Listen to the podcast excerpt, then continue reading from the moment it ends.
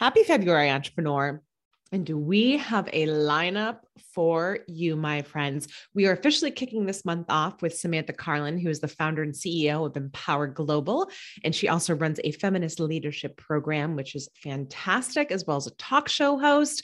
Next up, we have Dr. Nancy Dome coming in on the 14th, who is an equity consultant and has an amazing book out that is called Let's Talk About Race and Other Hard Things.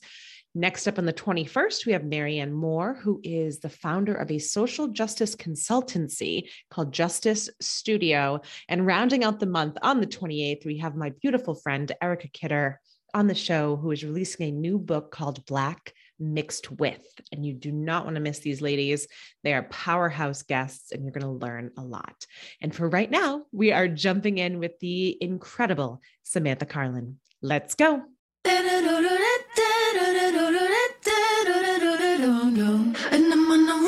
Ever found yourself teetering on the edge of throwing in the towel?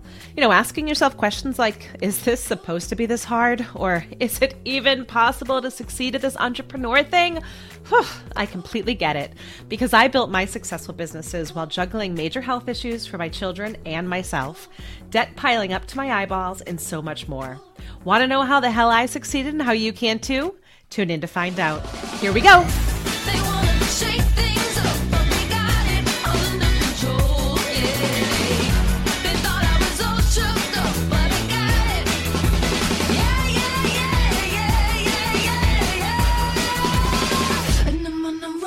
There, entrepreneurs, and welcome to today's show. I am looking forward to this conversation because it's going to be extremely interesting.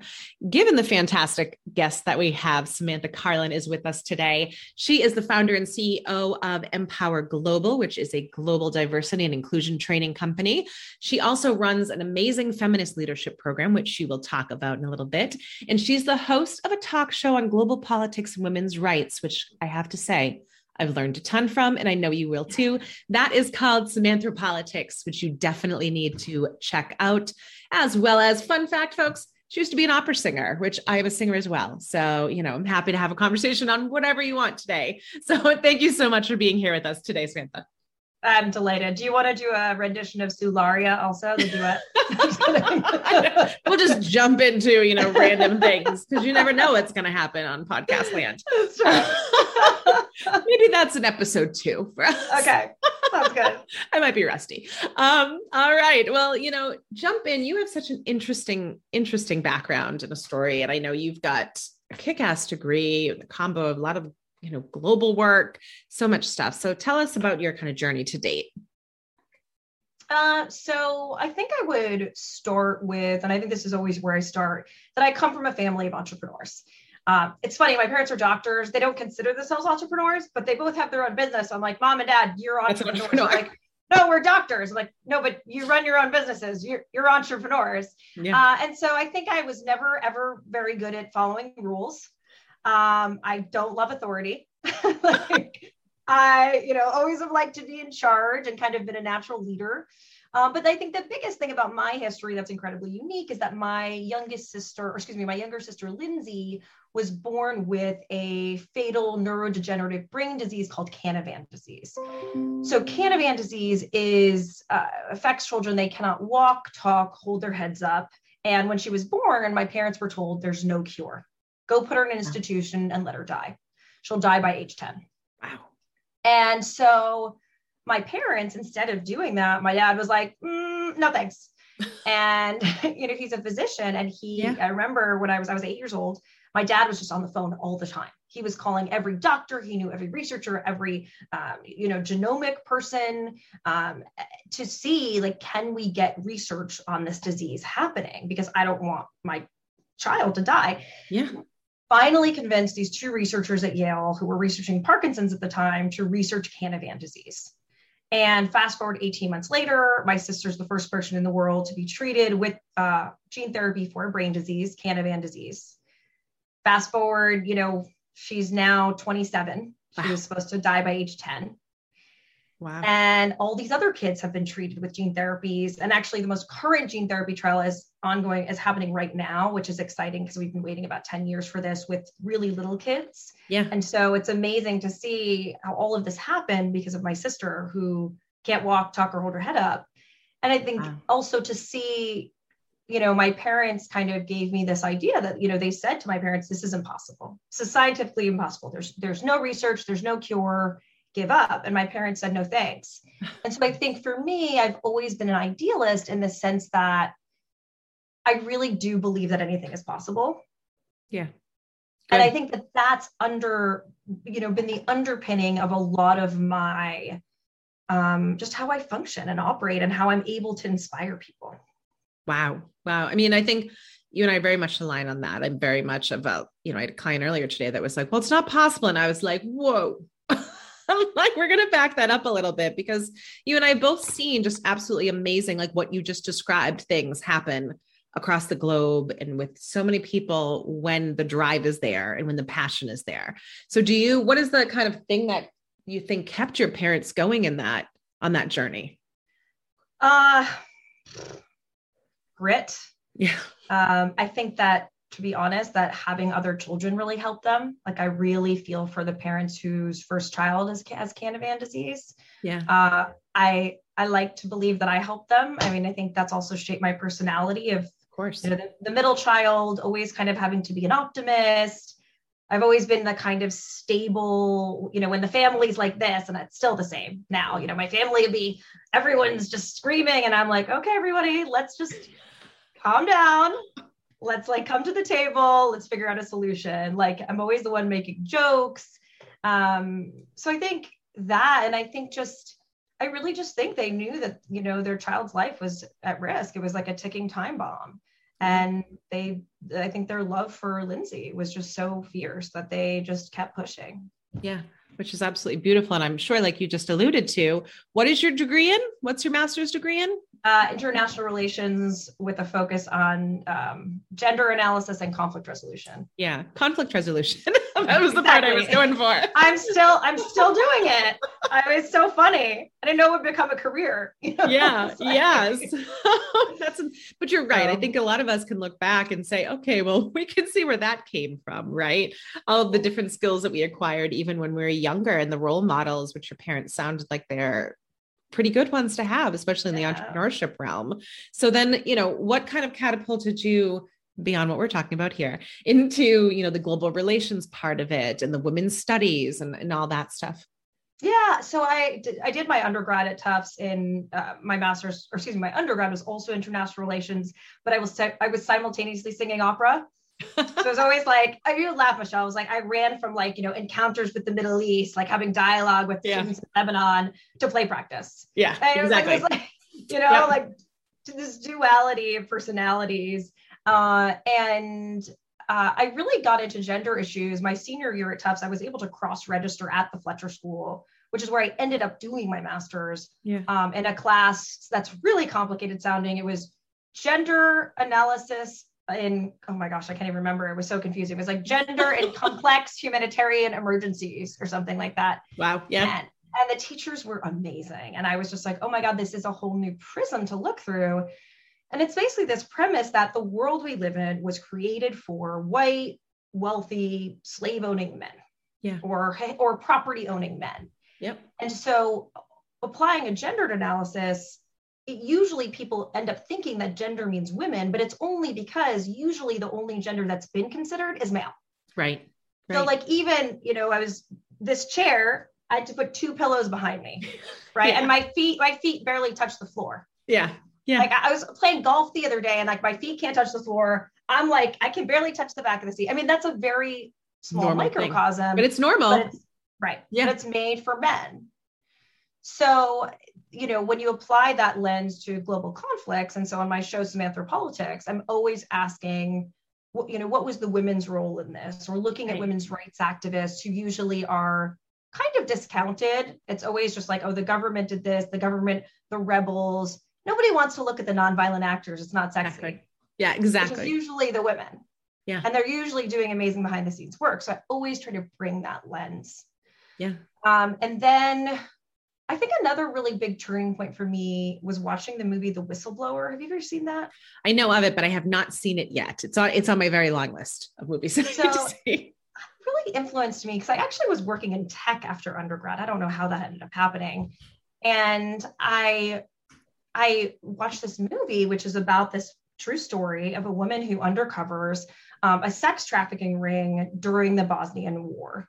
I think yeah. it's during the yeah during the Bosnian War, and she tries to bring it to her higher ups. I think she was at the UN at the time. She tries to bring it to her higher ups, and basically it keeps getting shut down. Who are all men. Yeah. Then she was blacklisted from working for international aid organizations. Hmm.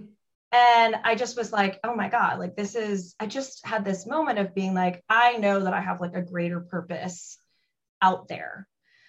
So I finally um, went back to graduate school. You know, my, I was the first person to graduate with a master's in gender analysis, which was really exciting. And then, you know, we'll we'll dive into how that led me here. Yeah, yeah. I mean, I think number one, I'm not surprised by the story, which also makes me sad about the woman that was talked about in that movie and the storyline that it that it led. And there was one part of I think it was in your your TED talk that I was, you know, looking at where you talked about violent versus nonviolent kind of mm. protests and different things like that and the the impact that they had. And it's always those people what was the example that you gave in the talk around the um the pots and the pans yeah right? their pots can and you, pans. yeah can you just share a little bit of that that view with our listeners? Because i think it's so impactful because people think that they need to go kind of you know into these violent situations when it's often the opposite. Yeah so the research shows and there's really good research from um, usip um, Maria Stephan, and Erica Chenoweth have published a lot on nonviolent protests, and they actually show that nonviolent protests are more successful at overthrowing a regime than violent protests. Yeah. And so, why is that? So, one is that they're inclusive. You know, not everybody wants to. If somebody comes and asks me to join a revolution and says, "Oh, you're going to have to kill people," I'm going to say no thanks. Exactly. if someone comes at you know and asks me to, to join a revolution and says, hey can you uh can you write articles for our you know samizdat newspaper? I'm like yeah okay i can do that. Or you know i'm an old lady and i'm this was it was uh, in armenia. Yeah. and i'm an old lady. I can't leave my house because i can't even walk. Can you bang on pots and pans at 5 p.m every day? Oh yeah i can do that. Yeah. Right? So it's it's way more inclusive. So the numbers of people that end up participating are way more um, it also doesn't draw like the condemnation of the international community as much because there's not as much violence happening. Right. Right. Um, trying to remember the other reasons that my TED talk was a while ago now, but That's those okay. are some of the aspects. No, I think it's I think it's wonderful and kind of like the example that you just gave too. The the nonviolent ones actually, I would assume, play on people's strengths and right. leverage the strengths of the individual person. Like you said, like my forte might not be going and shooting people, but I can write like hell, right? Or speak right. or do different things. So it's kind of the power in the collective. Um, so i mean moving forward because you've again like so many interesting conversations that you've had and roles that you've had what's kind of brought you to where you are today with feminist entrepreneurship so the you know I, I, talk about the things that i do in three buckets right now i do diversity and inclusion training for companies i run my women's leadership program and i do my talk show. Right. so I'll, I'll talk about mainly the talk show and the women's leadership program because i think they're the most unique. Yeah. So about uh, and and you know in terms of resilience, you know March 20 go back to March 2020. Mm-hmm. I had just come back from living in Spain with my ex boyfriend, who I was very much in love with. Yeah. Uh, he broke my heart in about February of 2020. I was moving around the world with him. I moved to Spain with him. I moved to Boston with him. We moved back to DC. I was actually doing a diversity and inclusion training for a company in Chile in February 2020 right before COVID, and he broke up with me. And I was like, my world was gone. Uh, and I also was like, uh, so so then COVID hits. So yeah. he moves out. I now have a two bedroom apartment that we need to pay rent for, and all of my corporate trainings that I was doing get canceled because it was before people realized, oh, well, we can take this yeah. DEI training and we can make it virtual. Right. Or this women's leadership training. And that was most of my income was doing corporate workshops. Right. So I'm all of a sudden have no money, broken heart. It's COVID. So yeah. everything's shut down. And I I to be honest, like was in one of the worst places I think I've ever been in my life. I mean, it was really hard to go through a breakup with someone you thought you were going to marry and also be like I can't pay my rent. And that's when I came up with the idea for this leadership program. And the concept was well, I've been doing coaching for women on and off for about a decade. On I call it women's empowerment coaching, but really helping them step into their power, find their strengths, access their voice, mm-hmm. negotiate, um, not feel bad about themselves, stop saying right. yes to everything, yeah. a lot of kind of confidence stuff. But then also, I have this master's degree in international relations and gender. Yeah and then, you know, I did this TED talk and started to go down this rabbit hole of research. And what I started to think about was could I link a lot of these trainings I'm doing together into one program? And the other piece of it was it was COVID. And so I think since this is a podcast about entrepreneurship, entrepreneurship is about recognizing the hole in the market. Yeah. What is yep. missing? What do people need? Right. And I could feel myself included this incredible sense of loneliness mm-hmm. that everybody was having. And including the women in my program, or even people I met with, they were so lonely. And the world was trying to supplicate loneliness with, you know, a five minute virtual, you know, happy hour, which was yeah. terrible. Yeah. I yeah. mean, just bad. It was like, okay, I'm really going to gain meaningful connection from five minutes of talking to a stranger yeah. on the internet speed like, networking. No, yeah. No, you're not. yeah. You're just not. And I saw people had a deeper need for meaningful connection. Mm-hmm. So that's what I decided. And this is, I think, part of feminist entrepreneurship as well, is I'm going to do a small program. So it's going to be eight to 10 women max. It's going to be long. So now it's every other week for 11 weeks. And it's two and a half hours every session. Yeah so that women can really have the time and space to form meaningful connections with one another. Right. And that's how the program started. Which is lovely because I think, you know, I'm a big believer as you've just stated as well. It's it's the it's the depth of the connection, right? Yeah. And I think that's where there is a there is kind of a split, a divide in the world around kind of the the depth versus the width, right? So you can have a Rolodex that's a thousand people deep. Um, do people even say Rolodex? I mean, whatever that is, you know what I mean? um, address book, I, I still say phone book, whatever it. you say. I'm going to say Rolodex.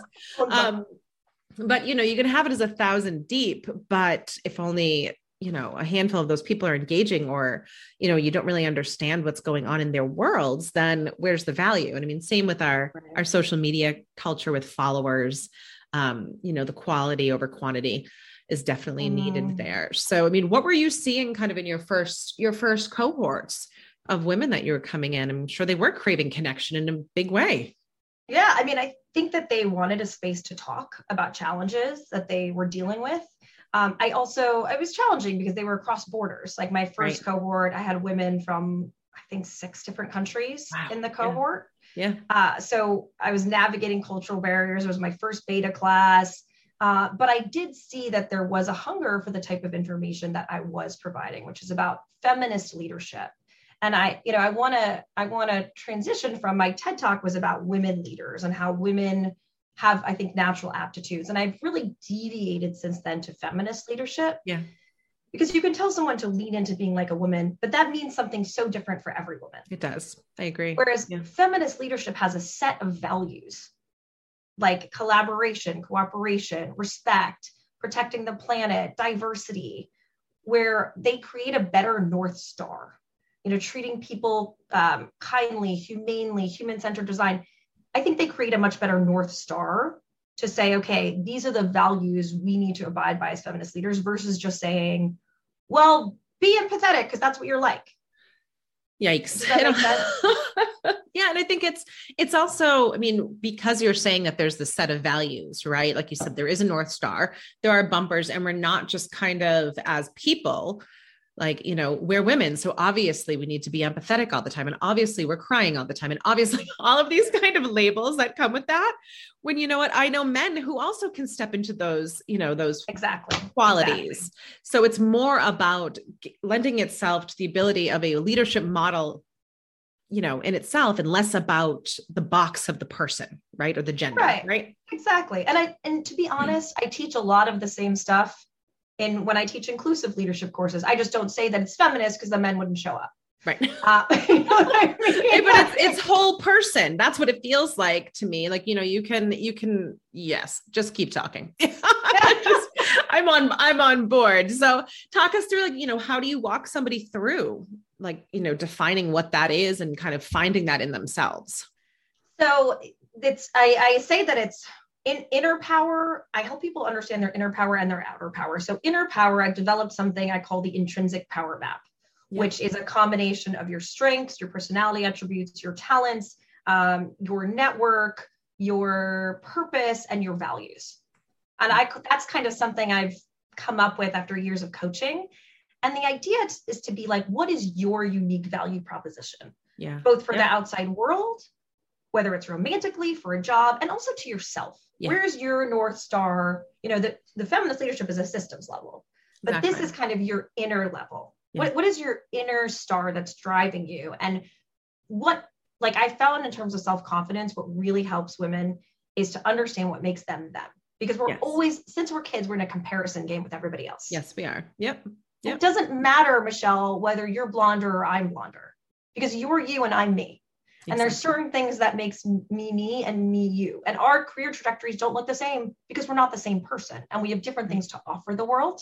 Yep. But if you don't have that inner insight, I think it's hard to to know how to separate and to, to basically fall into the comparison trap. Or yeah. alternatively, to fall into the external um, external power, mm-hmm. which is that your value is determined by whether you have a, a, a boyfriend or a husband, yeah, exactly. whether you ha- how much money you're making, mm-hmm. whether you got the part in the play. And so then if you don't have that kind of intrinsic knowledge, then you're leaning on just accomplishments. And yeah. so if those fall, you fall with them. Right.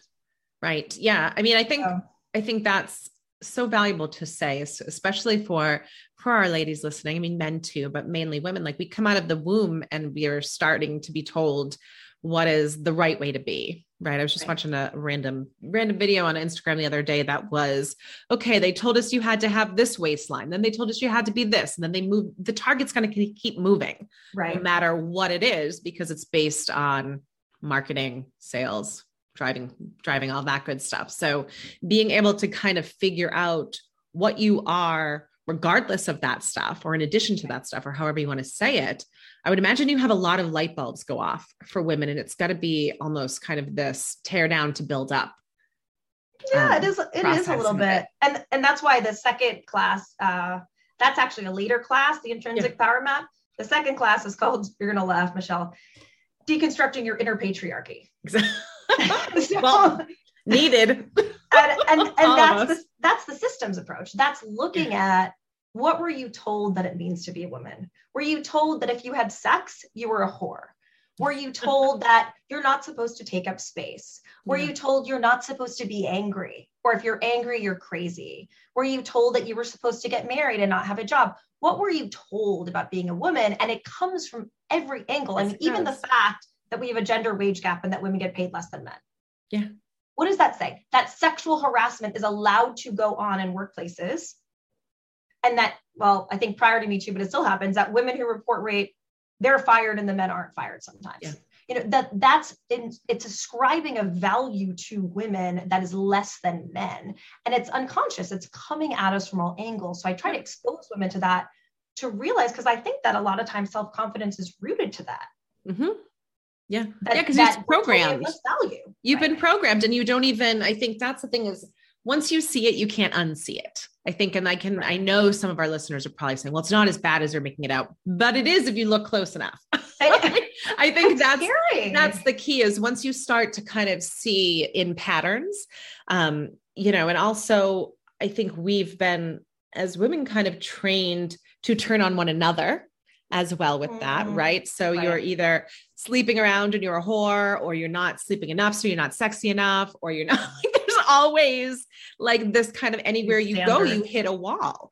Right. Um, and when right. it comes to the pay gap, um, you know, you've heard some some leaders say, like, don't ask for a raise. That's rude, right? Like that whole thing. And you're like, wait a minute, but if I do it, it's rude. But if they do it, it's you know, ballsy or right. ambitious, or, you know, so it's but I love the fact that you go kind of intrinsic and then to how you plug into that societal structure.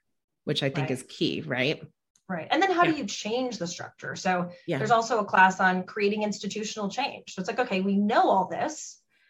You want to create change on, you know, plastic pollution. And we had a, a, woman who's who's Jackie, who's amazing, who's done a lot of work on that. Like, what are the steps that you take? So I've had speakers come in to talk about, okay, well, strategic partnerships and media and task yeah. forces and uh, who do you talk to and uh, creating low hanging hanging fruit and um, understanding. We even do something called I call a power analysis, like understanding invisible power, direct power, and indirect power. Yeah. Yeah. And who who, holds the power, but who's influencing, you know, tobacco right. companies, you could say with smoking, hold the power.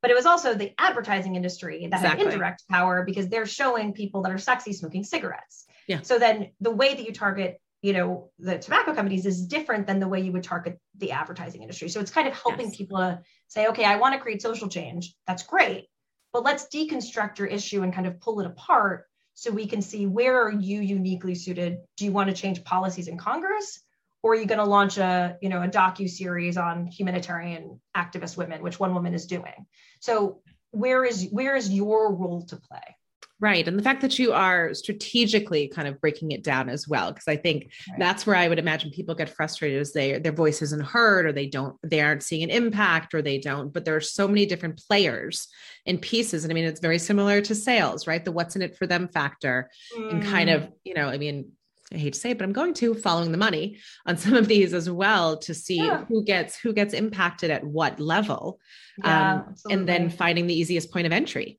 for yourself. Yeah, Absolutely. Absolutely. Right?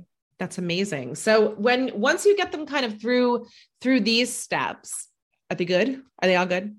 like what's the, what's the maintenance part of it? You know, how do you keep yeah. up with that? Because it's so easy when you're bombarded with all this information to kind of slip back. Yeah, I mean, I think that there's a couple now that I have like have had like a critical amount of women go through the program. Like it's going to be 50 women either in or alumni starting in the end of October. Nice. And so that's a significant amount of women leaders. Yeah. Um, and some notable alumni, an Emmy award winning journalist, a couple CEOs. So that's actually the part I'm starting to figure out now. So first of all, one thing they have to do during the program is called a change initiative. And so that's, you know, one woman did a docu series on or is doing a docu series on human rights activists, women human rights activists. Another is writing a children's book series for children that have experienced trauma, and she just had her second book uh, come out, which I'm really proud of, Leslie Zafran. Uh, and and uh, you know others, it's to to pass something through Congress. So after the course, we do a one month check in. I facilitate it for the first three months, and then I ask them to keep facilitating a monthly session for their group to do a check in on their change initiatives, and also just to do a check in because right. this this becomes not just a th- this group becomes we call it the wolf pack. Yeah. They become really close with one another. Yeah. And you know and it's crazy because many of them have never met in person. I mean almost all of them. And yet they trust each other with their innermost secrets and to talk about hard things that are happening. So um, some of the women from the first two cohorts when i wasn't doing that started doing that anyway without me facilitating it. Right. Uh, but I'm now looking at this as not just, you know, these people go through the course and they're gone. They're still part of the Empower community. Yeah. So I have a Mighty network. So something I'm gonna, I'm starting to do in two weeks is an ask and give circle where people can come say, I'm looking for clients. I'm looking for a book publisher. I want to get on blah, blah, blah. Mm-hmm. And and someone else in the group can say, I can help you with that. So kind of a referral circle slash just because women hate oh. asking for stuff. Yeah. But if they're in a safe enough space, we will. Right. With women right. that they know. And this goes back to what you said about women putting down other women. Every woman in this program is committed to uplifting other women. There is no toxicity, there's no gossip, there's no negativity. You are there to encourage and support. Yeah. And everybody knows that. And so it's a safe space where they know that someone is going to come through for them. And so I'm going to do ask and give circles. I just started putting into preparation a retreat so I'm thinking Costa Rica or Mexico. Wonderful. And yeah. that will be more um, less feminist leadership course and more music and bonding and yoga and you know you know, there's always going to be some planning to, you know, dismantle the patriarchy at anything that I do. But so it's, but we can do it alongside a dance floor and some other stuff, exactly. right? we can do a It's dance okay. first and then dismantle the patriarchy after. Yeah, it's okay. we Um, can do that all in the same 24 hours. That's cool. Yeah. so, and the other thing I do, Michelle, and is I I intentionally match women within their cohort first with other women in their cohort for a one-on-one meeting. This is part of creating the bonding. Right. Once they've met with all the women in their cohort, I start to match them with alumni or women in another cohort based on what I know about them. So if somebody says, Sam, I want to get a job in impact investing, I'm going to pair them with someone who's in impact investing. Um, Sam, I want to, I literally had, you know, Leslie wanted to be a children's book author and Susan was already a children's book author. I'm going to pair them Makes together. sense. Yeah. Um, and then what I've had happen is like I had one woman in, she's British, but in Canada, talk to a woman who's in Bangladesh from Jamaica working on election reform. They're both kind of in the humanitarian sector. And they said, we want to create a humanitarian pact that is targeted sexism in the humanitarian space. Fantastic. And that was because I connected them across all of these yeah. so I think part of my, and I continue to connect them after the program is over. So I think that's also in terms of maintenance, but it's, you know, it's an ongoing question, Michelle. And it's what I think about, about, you know, do I have a feminist leadership troubleshooting circle every week? Yeah. Uh, those are the things that I'm starting to think about now since the program is stable and, you know, kind Right. of taken Right. off. gone through beta and all that good stuff, which Yeah. is great that you did that too. And I think, you know, the like breeds like, right? So if you can kind of start the waterfall with this group and with this mentality, then they're just kind of the ripple effect is going to be pretty immense. I mean, just by the some of the things that you just described right there, the impact is going to be, you know, tenfold coming out of that. Yeah. And so just to kind of come full circle with the feminist entrepreneurship, I mean, if somebody's listening right now, beyond signing up for your program, which we'll talk about in a moment, but beyond that, you know, what can they kind of look at, you know, tomorrow when they set foot in their work environment or, you know, how to make kind of even those micro impacts, um, whether it's looking at themselves or how can they begin that feminist entrepreneurship journey? Uh, so I think it's different if you're an intrapreneur versus an entrepreneur, because Very if, if you're if you're creating change within your company, I think it's different than if you have your own thing because you just Yes. have greater capacity. Mhm. Uh, so, you know, I think I'm, I'm I'll, I'll go for an, you know an entrepreneur first. Like for Mhm. example, a couple things that characterize feminist entrepreneurships are ethics right. right and not compromising your ethics for um, you know for money so facebook right now is a prime example of not feminist entrepreneurship and the way that they put you know profits over People. the self-esteem and suicidal ideation of teenage girls and said oh well but we would still want to make money so we don't care right that's not versus um, like one thing that i've dealt with in my talk show i'm liberal. I think that abortion is a human right. Yeah.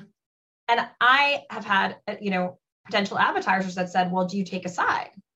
And i have to say yes right? And that sucks because i want their money. Right. but at the same time uh, there you know there's so many right-wing podcasters and tv hosts right now. There needs to be a female voice on the left who's young who's with it and who's like kind of hip. And i i believe that. And so i have to say like no i think donald trump is the worst person that ever lived Eh, you know? And and and and that means i'm losing the money. But but it's okay because that's part of modeling feminist leadership. Right. so I think ethics is one thing. Um, also, uh, like I I tr- I think that feminist leadership and feminist entrepreneurship is about creating organizations, and this is the definition of transformational leadership, where you lift other people up to their full potential. exactly. Yep. Yep. So how do you create a space, a culture, an environment where people feel supported? Yeah. Yeah. Which I mean, I think they- you you yeah. had also mentioned before transactional leadership versus transformational leadership. Right. Can you give people just kind of the difference between those two things? Because I think it drives the transformation part home a little bit. So transactional leadership is based on the systems of risks and rewards. Right. So, or excuse me, uh, rewards and punishments. Yes. So, Yep. you know, if you do this, you're going to get more money. Right. If you don't do this, you're going to be fired. And it's all kind of a competition. There's a, a great study about how um, the workplace was created what um, kind of toxic masculinity is kind of embedded into the workplace yeah. of it's a competition for resources. It's not a win-win. And women usually don't love that. Right. so transactional leadership is based on that. And it's also i think less it's viewing things on transaction. So if you think back to pretty women yeah. Yeah I mean, as much as i think yeah. I know as, as much as i think that that movie was it was weirdly i think it was kind of a, a cluster you know what because it was like yeah weirdly anti-feminist but also feminist also feminist yes it was like, it, was it was a very was a interesting little, mixture it was confusing yeah. But if you go back to that basic example, you know, she's bringing to the attention of Robert Redford, like, yeah, but it's it's wrong of you to do this. He's like, yeah. yeah, but this is where the money is. He's like, but it's wrong. Like you're putting out of business this small family-owned thing, and you're not really being, yeah, you're not being, you're not being um uh, honest with them. Yeah. So, and then you know the other aspect of transformational is like instead of viewing people as cogs in a machine like okay this person is here to serve this function mm-hmm. and this is their output right? Right. You're viewing people as whole people. People are complicated. Go figure. Yeah. So business is complicated. Business is complicated as well as people are and I, I i'm a big proponent and i can't stand when people say like it's it's only business it's not personal. And i want to say well do you have people involved? I'm like. I, I, I, don't know how you know what i mean? I think and I think that's one thing where, the, you know, women versus men, where women try to be more like men and less of themselves, right? right? You try to go into that transactional, let's shut off all those other feelings as if they don't matter because this is business, right? But they do matter to your point. Yeah, absolutely. And imagine if if you are a leader and you can capitalize on the entirety of a person, right? And all that they have to offer and not just that, you know, measurable transactional piece of them, if they can bring their entire selves to the table, it would be a much richer, probably much more lucrative business experience as well, in my opinion. Yeah, and, and that's what I say. I think another area that a lot of people struggle who are type A is delegation. Yeah. And I always say, you know, when women are, I'm, I'm burned out, I'm overwhelmed. Have you really audited, like, what is the strengths yes. of your staff? Have yeah. you had them take strengths 2.0? Have you had them do personality yeah. tests? What yeah. are they good at? What do they want to do? Where can they take the burden off of you? Right. You right. don't have to do everything. Or what can you teach? Who has potential to be taught something? Right. Yeah. You don't have to be self-important and do everything yourself. No, you don't. And I think, you know, I'm always a I'm always a big proponent is the best leader doesn't have to be good at all the things. They just have to surround themselves with you know the best the best people and then honestly finding out you know why are those people walking through the door you yeah. know or why are they even there period what drives them what drives exactly. them what do they what do they want yeah and yeah. and treating them as as people. I mean, saying at Monday morning, how was your weekend? Yeah. Instead of being like, okay, this is the list of things we need to get done. I'd like a report by 5 p.m. on where they are. Like, you're like, hey, how are you? I'm good. How are you? how was your daughter's bat mitzvah? You know, like yeah. whatever. It's, it's not, I mean, and that's what always, what always blows my mind is it's not rocket science you know it's just it's really just good humaning that's kind of what i yeah. say like it's just and i think if that is kind of one of the roots of feminist entrepreneurship and feminist leadership you know and just the fact that you bring ethics to the table mm. right because oftentimes like you just gave in that example of the transaction like is this transaction that you're doing really what you meant to do like mm. ethically you know, or did you just lose sight of kind of that litmus test that you had to do before you moved forward or as your company grew or as you became more detached from the lower level or your original mission, right? But at least if you have the ex the ethics defined to begin with, you have something, anything to kind of bounce it off of, right? And I think that's where having that North Star yeah. of like the intrinsic power map of your knowing yes. your values to help you make tough decisions. Yeah. So when you have a tough decision, you can look back and say, okay, my top three values are creativity, honesty, and uh, radical acceptance, whatever they are. Right. I, I'm, I need to lean into those when I have yes. a tough decision. Yeah. Uh, and and stay true to them, or else I'm not staying true to myself. And ultimately, you know, I may make quote unquote more money, but I'm not going to, you know, just like my show example, I could have maybe had 10 grand to do the show, but I wouldn't have felt good about it. And I would have had to mm-hmm. change my moral standing and what's true to me right. in order to go there. And I don't, I don't want to do that. Right. And I think that inventory piece and kind of that intrinsic mapping is such a big part of this because yeah. I don't mm-hmm. I don't know about you, but as I've gone through different scenarios, I'm like, is this actually what I think?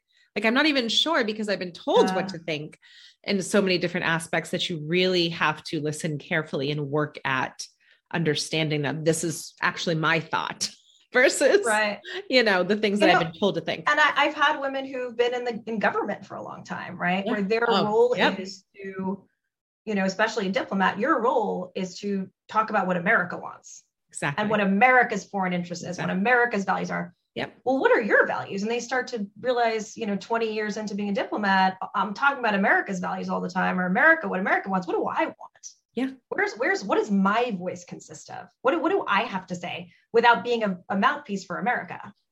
Right. I mean, and what you just described right there is also what many mothers, many wives, many kind mm. of, you know, women who go into any of those types of roles too, because it becomes, especially in being a mom, it's like, what do my kids want? What's best for my kids? What's best for this? And then you are, you know, second tier. Um, whereas I think they could be on the same playing field potentially in some situations, right? Like, mm. um, or at least to give to give pause to long enough to at least acknowledge that fact, right? You don't have to drown yourself for the for the benefit of others.